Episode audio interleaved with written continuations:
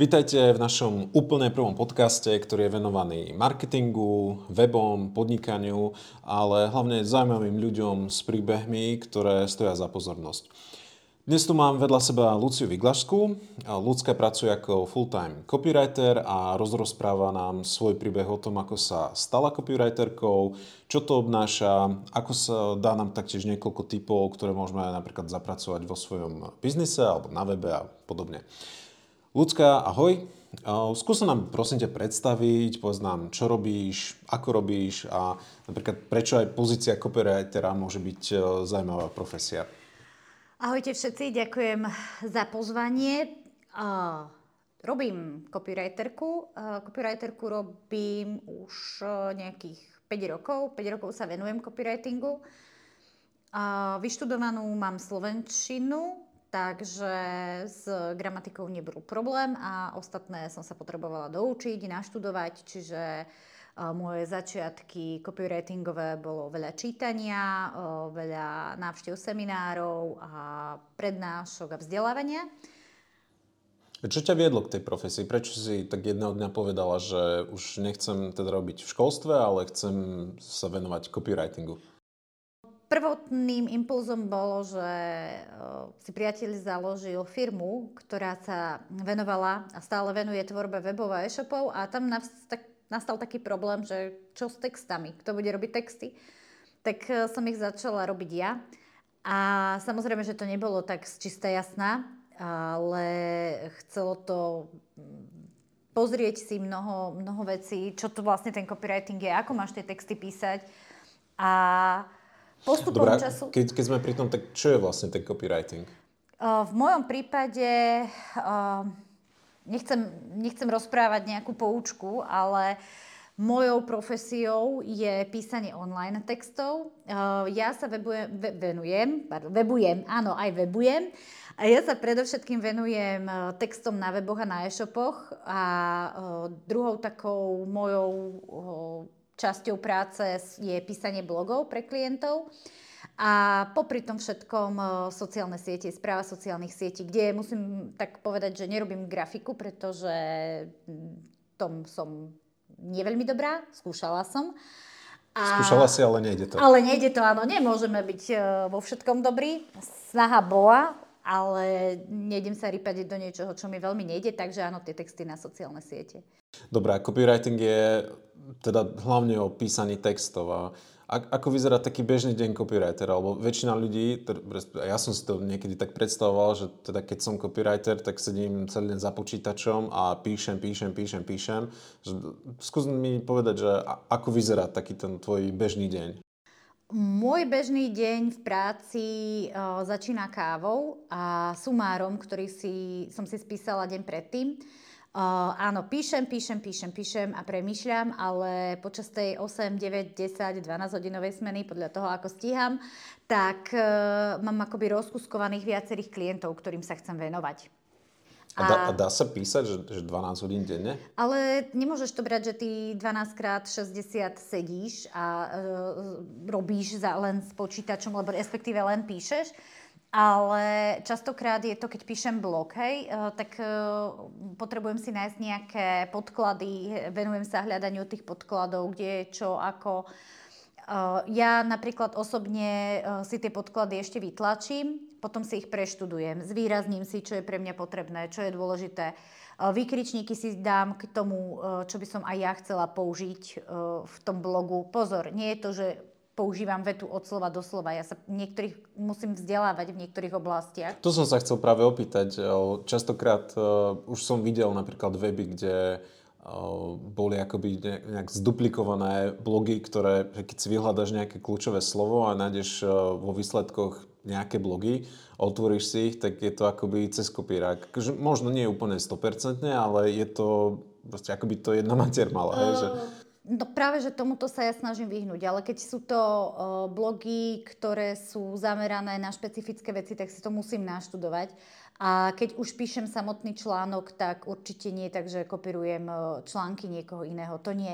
Urobila by som klientovi iba medvediu službu a to tak, že jeho web by mohol byť tým pádom penalizovaný. A mojou úlohou je, aby sa ten web zobrazoval vyššie vo vyhľadávaní a renkoval na nejaké kľúčové slova. A tým, že ja potom spravím klientovi nejaký report a môžem mu ukázať, že pozrite sa, tieto moje blogy vám pomohli, tak uh, si môžem povedať, že wow, Lucia, dobrá práca. Ale keď ja potom idem za klientom a ukážem mu, že uh, nie je to dobré, tak uh, je to vizitka mojej práce. Preto ja áno viem, uh, viem, že sú ľudia, aj niektorí začínajúci copywriteri sa ma na toto pýtali, že veď, ale ja keď poviem to isté, ale trošku inak, no nepovieš to isté trošku inak. Hej, dávaj tam to svoje. A keď e, píšeš blogy, tak e, ako nachádzaš nejaké idei?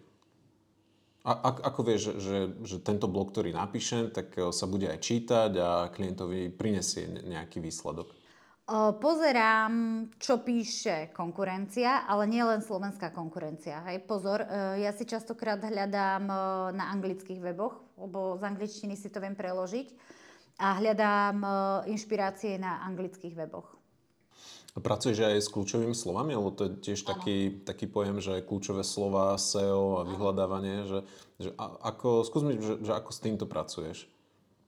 E, s kľúčovými slovami. E, mám urobenú analýzu kľúčových slov pre každého klienta a tie kľúčové slova sa snažím zapracovať do tých blogov, respektíve o tých kľúčových slovách napísať blog, ak by som to o, tak úplne všeobecne povedala. Funguje to tak, že toto sa mi napríklad stáva s klientami, že povedia, že ja chcem byť na prvom mieste vo vyhľadávaní a spravte mi tam proste ten web tak, aby som do týždňa bol, bol úplne hore.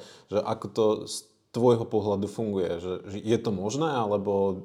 A možné to je, ale pochybujem, že je to možné do týždňa, pretože um, práca s kľúčovými slovami, s, alebo s content marketingom ako takým, hej, čiže vytváraním obsahu a nielen na webové stránky, ale aj na písanie blogu a podobne, to je beh na dlhé trate.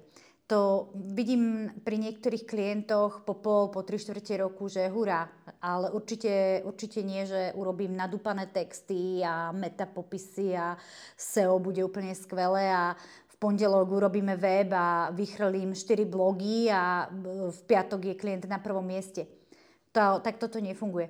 Tie blogy sa majú aj čítať. Hej? Čiže oni musia byť čitateľné, musia byť pre eh, toho daného človeka zaujímavé. A ja stále tvrdím, že ak niekto dokáže vyplúť za týždeň 4 články, 4 blogy, ktoré sú kvalitne a dobre spracované, klobúk dole. Ale napríklad ja toto nedokážem.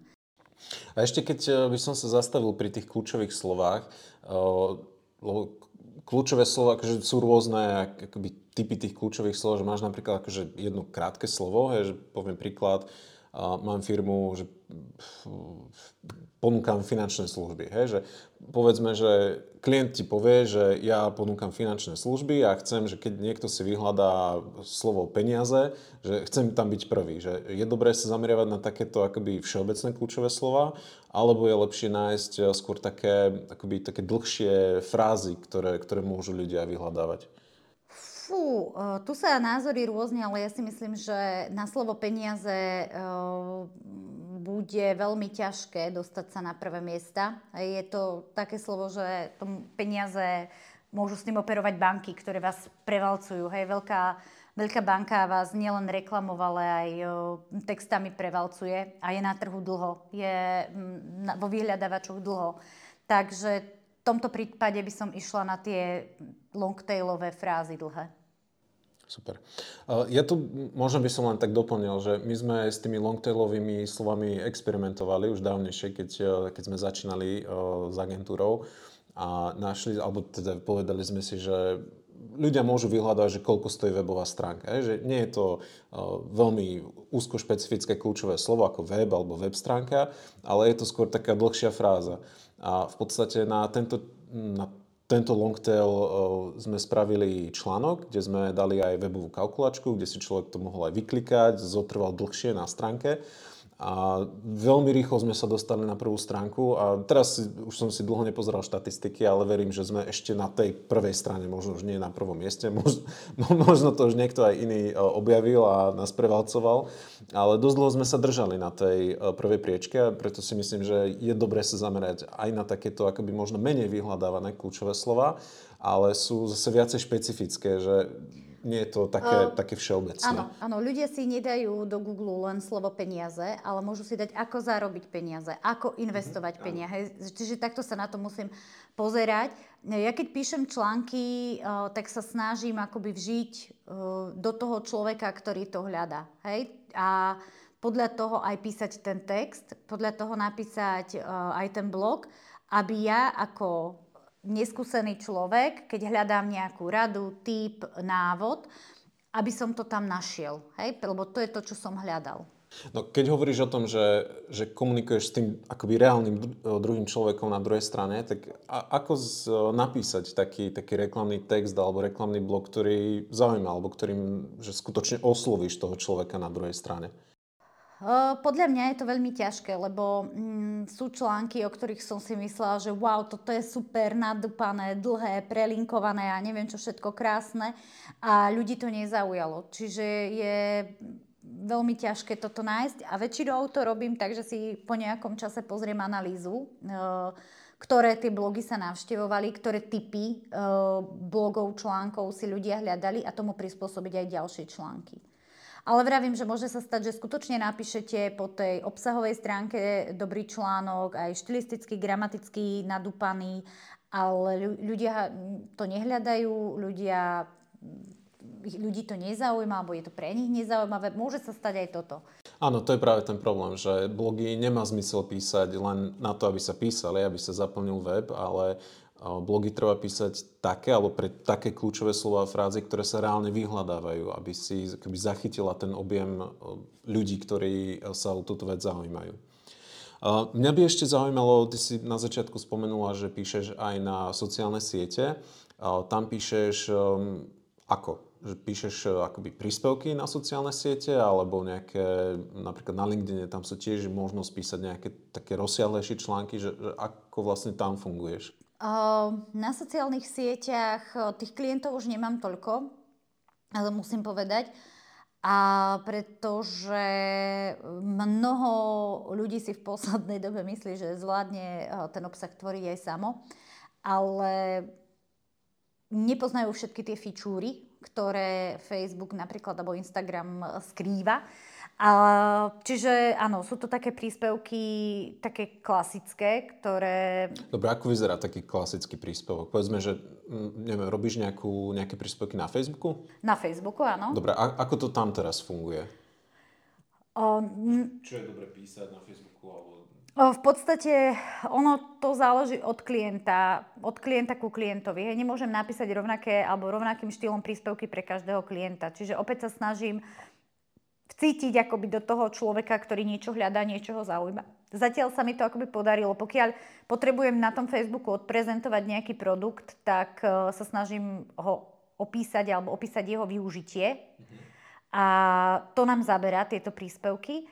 A samozrejme, čo sa týka Facebooku, tak uh, sú to rôzne emoji, ktoré tam uh, používáš a prelinkovanie prípadne na stránku, na daný produkt. A čítajú sa tie príspevky na Facebooku? Čítajú.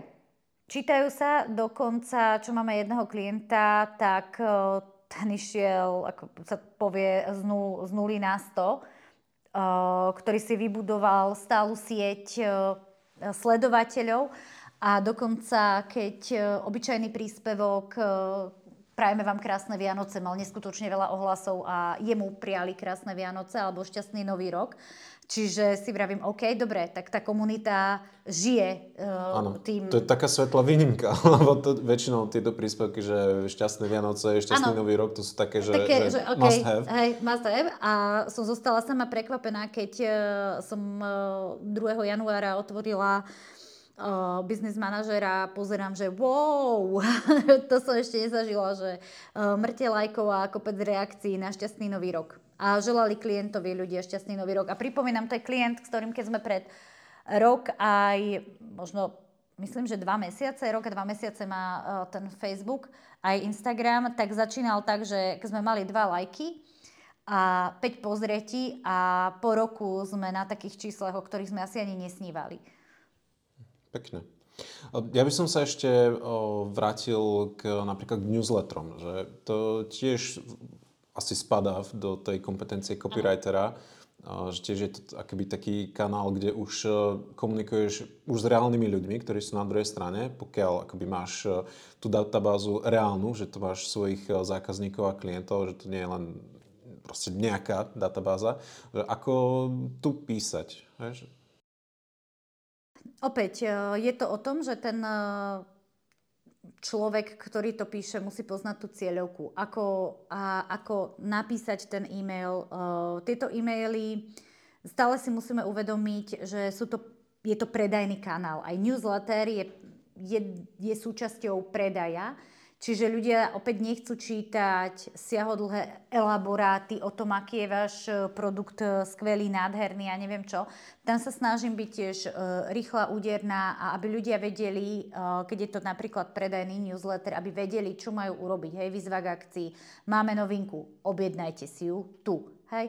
Uh, obrázky a taká, také nepísané pravidlo na jedno, dve scrollnutia max newsletter. Hej. Ne, nemá byť dlhý, nemá tam byť veľa produktov, lebo väčšina ľudí, si povieme, že je na mobiloch. Hej. Áno. A, takže mo- mobile first a nebudú tam scrollovať celý ten e-mail. Čiže musíš zaujať hneď.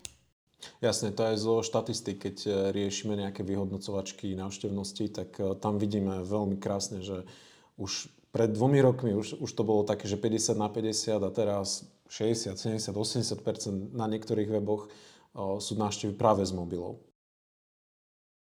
Preto ja napríklad, aj keď píšem články, tak uh, vždy si dávam uh, pozor na to, ako to, ten článok vyzerá na mobile. Presne keď som začínala pred tými 4-5 rokmi, tak som pozerala, ako vyzerá na desktope a teraz nie teraz sa pozerá na mobile. Aké sú podľa teba také najväčšie chyby, ktoré robia copywriter? Alebo nie len copywritery, ale povedzme, že niekto si spraví texty na webe sám, alebo robí si sám svoje príspevky, alebo píše si newsletter. S akými chybami, s akými chybami sa stretávaš? Alebo keď ti, tebe niečo príde, do mailu, tak že si všimne, že toto by som urobila inak. Uh, tak ja vravím, že ja som taký gramarnáci, takže úplne prvé, čo si všímam, je gramatika. som tým známa, ale tak e, to, to sú také moje pozostatky. Dobrý copywriter nemusí úplne perfektne ovládať gramatiku, pokiaľ má za sebou korektora. Ak nemá korektora, ktorý by mu to opravil, tak musí byť veľmi dobrý v tej gramatike. No dobré, čo keď, e, že som copywriter, napíšem si nejaký zaujímavý text a hodím si to, ja neviem, do Google dokumentov, kde mi ten autokorekt to nejak poopravuje. Uh, áno, s týmto som sa už e, stretla, ale treba si uvedomiť, že nie všetko ten autokorekt vie a neopraví všetky chyby. Takže áno, také na také prvé pozretie, dobre, daj si autokorekt, ale skutočne, ak e, si si vedomý toho, že nominatív plurálu ti robí problém, tak e, radšej popros niekoho, nech ti to ešte pozrie. My sme raz vo firme riešili takú otázku, že čo je dôležitejšie, či e, obsah alebo gramatika. že keď napíšem nejaký zaujímavý hodnotný obsah, ale mám tam hrúbky a preklepy, ale ten, tá hodnota tam je, že, že čo je dôležitejšie. Ja vždy na to odpovedám môjim takým... Gramarnáci spôsobom. Gramarnáci spôsobom, uh, ako dokáže len čiarka v jednej vete urobiť uh, rozdiel vo význame. No daj. A vy čo tam na tom Lomnickom? Štíte? Takže uh, každý, kto chce písať, by si mal uvedomiť, že ten text ho reprezentuje. Hej? A ja keď e, hľadám niektoré služby, či už to je jedno, proste hľadám nejakú službu a prídem na web a vidím, že na tom webe sú chyby. A skutočne niektorí majú veľké chyby, uh, ako tvrdky a podobne, tak ja z toho webu odchádzam. Hej? A pýtala som sa, ja som si robila taký svoj nejaký výskum a veľa ľudí, veľa ľudí mi potvrdilo, že áno, ak nájde takéto veľké chyby na webe, tak odchádzajú, lebo im to príde ako... Uh, je to také neprofesionálne. Ne, áno, neprofesionálne áno. a reprezentuješ seba ako firmu. Čiže prvá vec, ktorú by som začínajúcim copywriterom povedala, že ak viete skvelo písať, neviete gramatiku, nájdete si niekoho, kto to za vás pozrie. No tu si mi krásne nahrala, už blížime sa k záveru podcastu. Posledná taká moja otázka bola, že, že čo by si odporúčila začínajúcim copywriterom alebo možno ľuďom, ktorí ešte nepíšu, ale možno majú takú múzu, že by chceli písať a chceli by sa rozvíjať v tejto oblasti. Uh, že kde začať a čo robiť? Úplne skvelé je začať písať. Písať, písať, písať, skúš, skúšať. Hocičo? Hocičo, hocičo. Skúš si, poviem si teraz, že idem vymyslieť uh, hlavný nadpis nejakej stránky, idem urobiť popis tohto produktu, skúšať, skúšať, skúšať.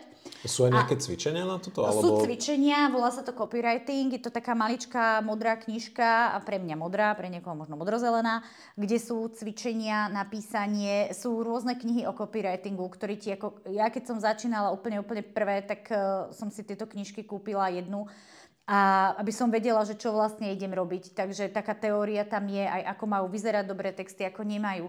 A vlastne vie, vie, vie sa človek naučiť rôzne z podcastov, sú rôzne skupiny, kde si pomáhajú títo copywritery, hej, že sú tam také copywriterské rady. Čiže učiť sa sledovať, pokiaľ je nejaký webinár alebo niečo, prihlás sa, pýtaj sa, uh, uč sa a píš. E, ideálne je možno už potom si nájsť niekoho, s kým budeš spolupracovať a reálne sa do tej práce pusti.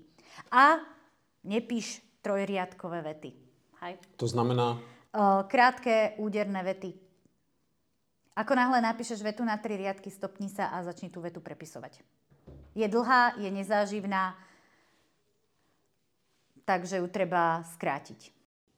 Hm, dobre, super ľudská. Ďakujem veľmi pekne, že si si našla čas a že si uh, pozdielala také tie svoje skús- skúsenosti copywriterské a hlavne aj za tie tipy pre tých začínajúcich copywriterov.